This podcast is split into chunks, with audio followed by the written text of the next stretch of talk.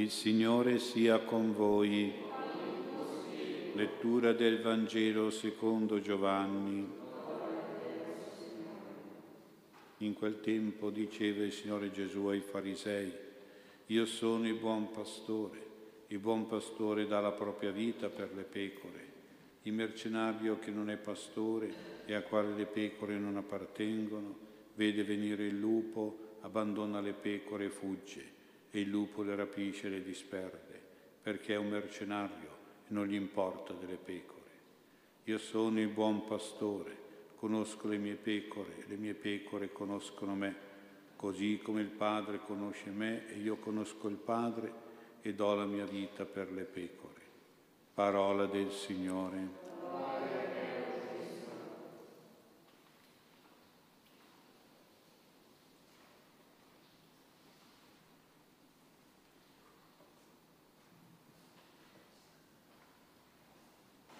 Sia lodato Gesù Cristo. Nella lettera di San Paolo agli Efesini, che è stata scelta per questa festa di San Carlo, ci sono queste parole. Un solo Dio e Padre di tutti, che al di sopra di tutti opera per mezzo di tutti ed è presente in tutti. Paolo parla di una paternità di Dio che pervade ogni uomo, è intima a ogni uomo, che penetra e si diffonde a tutti gli uomini, è universale per tutti. San Paolo dice che il Padre Celeste abita nel cuore di ogni persona, nel nostro cuore, perché tutti noi abbiamo bisogno di paternità e di una paternità soprannaturale, divina, che ci accompagna, che ci guida, ci protegge, ci aiuta senza la quale noi saremmo tristi, staremmo molto male come gli orfani. Guardiamo a cosa succede quando il padre terreno non c'è in una famiglia, quando c'è e magari è assente, latitante, part-time.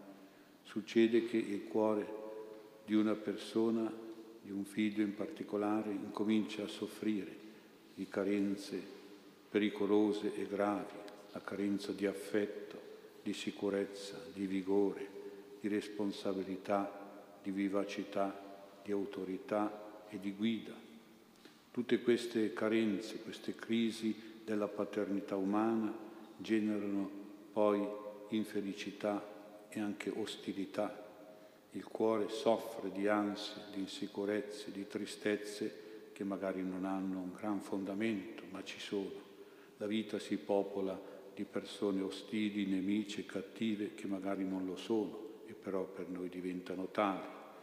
Allora possiamo anche vedere questo fenomeno che la crisi, la negatività della paternità umana si riflette poi nei confronti della paternità divina. Se si affievolisce la figura paterna terrena, svanisce anche la figura paterna celeste. Se il padre terreno è deludente, è negativo, perché si rapporta con i figli con indifferenza, critica, sfiducia, disistima, ansia, condominio, arbitrio, oppressione, allora anche il Padre Celeste diventa una figura nera, negativa, paurosa, prepotente, da cui fuggire, da cui difendersi, contro cui combattere, di cui avere paura e stare alla larga, fino anche ad atteggiamenti aggressivi di bestemmia verso Dio. Gesù ci ha rivelato che Dio è Padre e che solo Lui è vero Padre e buon Padre, solo Lui deve, deve avere da noi questo titolo di Padre. In Matteo 23, 9 Gesù è arrivato a dire una frase sorprendente e anche scioccante, non solo per confronti di un padre negativo, ma anche nei confronti di un padre buono, un padre positivo di questa terra. Gesù ha detto, non chiamate nessuno padre sulla terra, perché uno solo è il Padre vostro, quello del cielo. È una frase molto forte.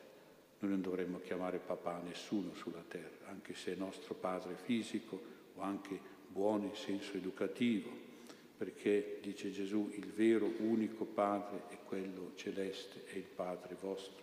Nessuno merita questo titolo di Padre sulla terra, solo il Padre del cielo, il Padre divino, il Padre spirituale. Noi dobbiamo chiamare come Padre, non gli uomini. Allora, per avere per non offuscare negativamente la, pater- la paternità di Dio, per avere la vera figliolanza nei nostri cuori qui sulla terra, dobbiamo avere amore al Padre Celeste, devozione, preghiera per il Padre Celeste e questa messa serve anche proprio per questo, in modo che cresca dentro di noi anche una certa paternità spirituale verso le persone con le quali viviamo, verso tutti gli uomini, a imitazione del Padre Celeste.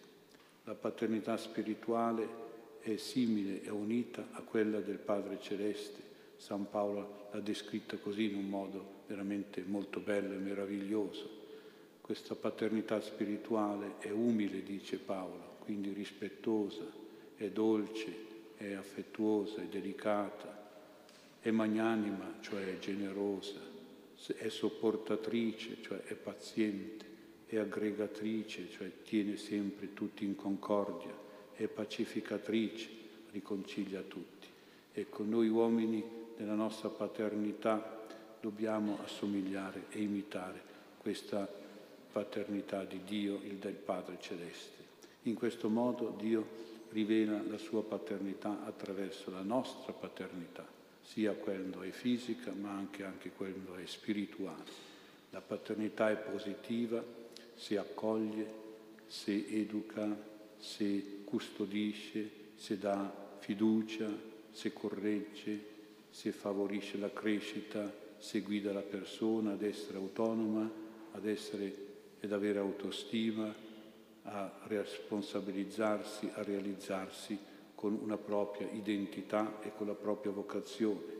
È il compito che ha avuto e ha svolto benissimo San Giuseppe nei confronti di Gesù. San Giuseppe è stato un vero e proprio padre spirituale di Gesù, quel padre che dà ai figli la coscienza di essere amati, voluti, protetti, custoditi, di essere stimati e valorizzati, di essere accompagnati e stimolati, di essere anche un po' coccolati, ascoltati e interpellati.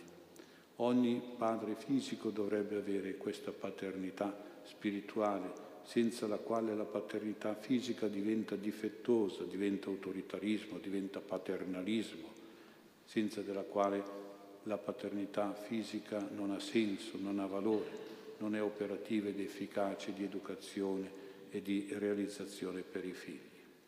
Un santo che è davvero un grande esempio di paternità spirituale è stato il vescovo San Carlo Borromeo, che noi oggi festeggiamo. È stato padre e pastore di anime, a lui affidate come vescovo di Milano. San Carlo è stato un pastore zelante nel suo ministero episcopale e è stato ed è ancora anche un padre affettuoso nel suo cuore sacerdotale. Un grande pastore di Dio perché grande padre di anime.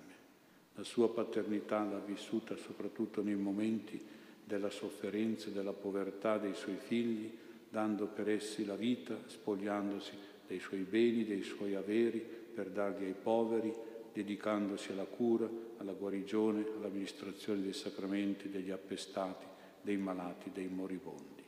Come un buon pastore e un buon padre ha avuto non, ha amato non a parole, non con la lingua, non in un modo quindi teorico o retorico, ma amato coi fatti e in verità cioè con sincerità, con la generosità e la sincerità del cuore di padre che nutre i figli poveri, che cura i figli malati. In San Carlo noi vediamo veramente operativa la paternità spirituale, ma vediamo anche da dove parte questa paternità, da dove si alimenta questa paternità. Essa ha origine da una grande preghiera contemplativa di Gesù crocifisso e da un grande spirito di sacrificio legato e vissuto nella Santa Messa. Guardiamo San Carlo e preghiamo San Carlo perché anche dentro il nostro cuore ci sia questa paternità spirituale verso tutti che è sostenuta, nutrita, fortificata come per lui dalla preghiera e dal sacrificio. Infatti San Carlo si ispirava all'amore dell'Eucarestia e del crocifisso.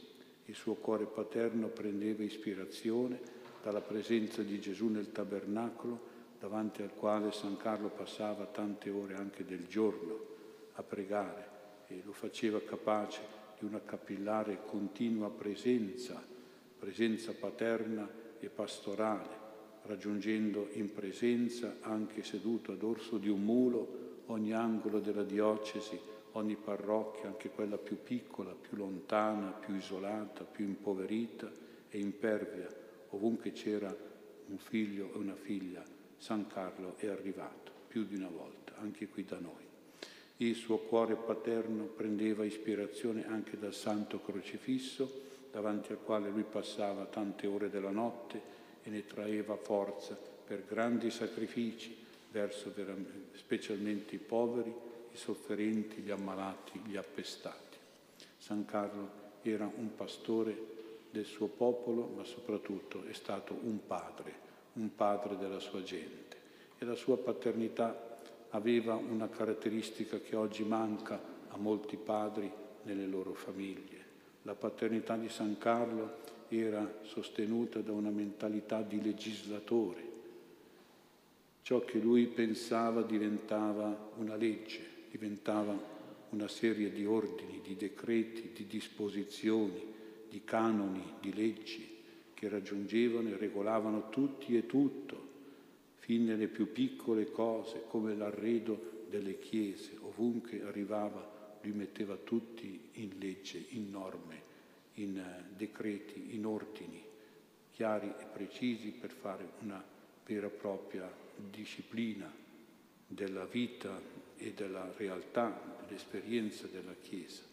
Oggi i padri di famiglia lasciano correre tutto, purtroppo, tante volte. Non mettono regole, ai loro figli, non mettono la disciplina in casa, con i loro figli soprattutto.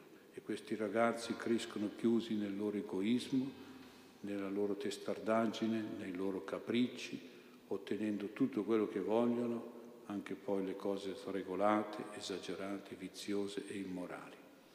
L'animazione pastorale paterna di San Carlo era una legislazione e anche oggi ordine, disciplina, regole devono guidare la paternità nelle nostre case, nelle nostre famiglie, come anche nelle nostre parrocchie, dove il sacerdote deve essere pastore e padre delle anime a lui affidate.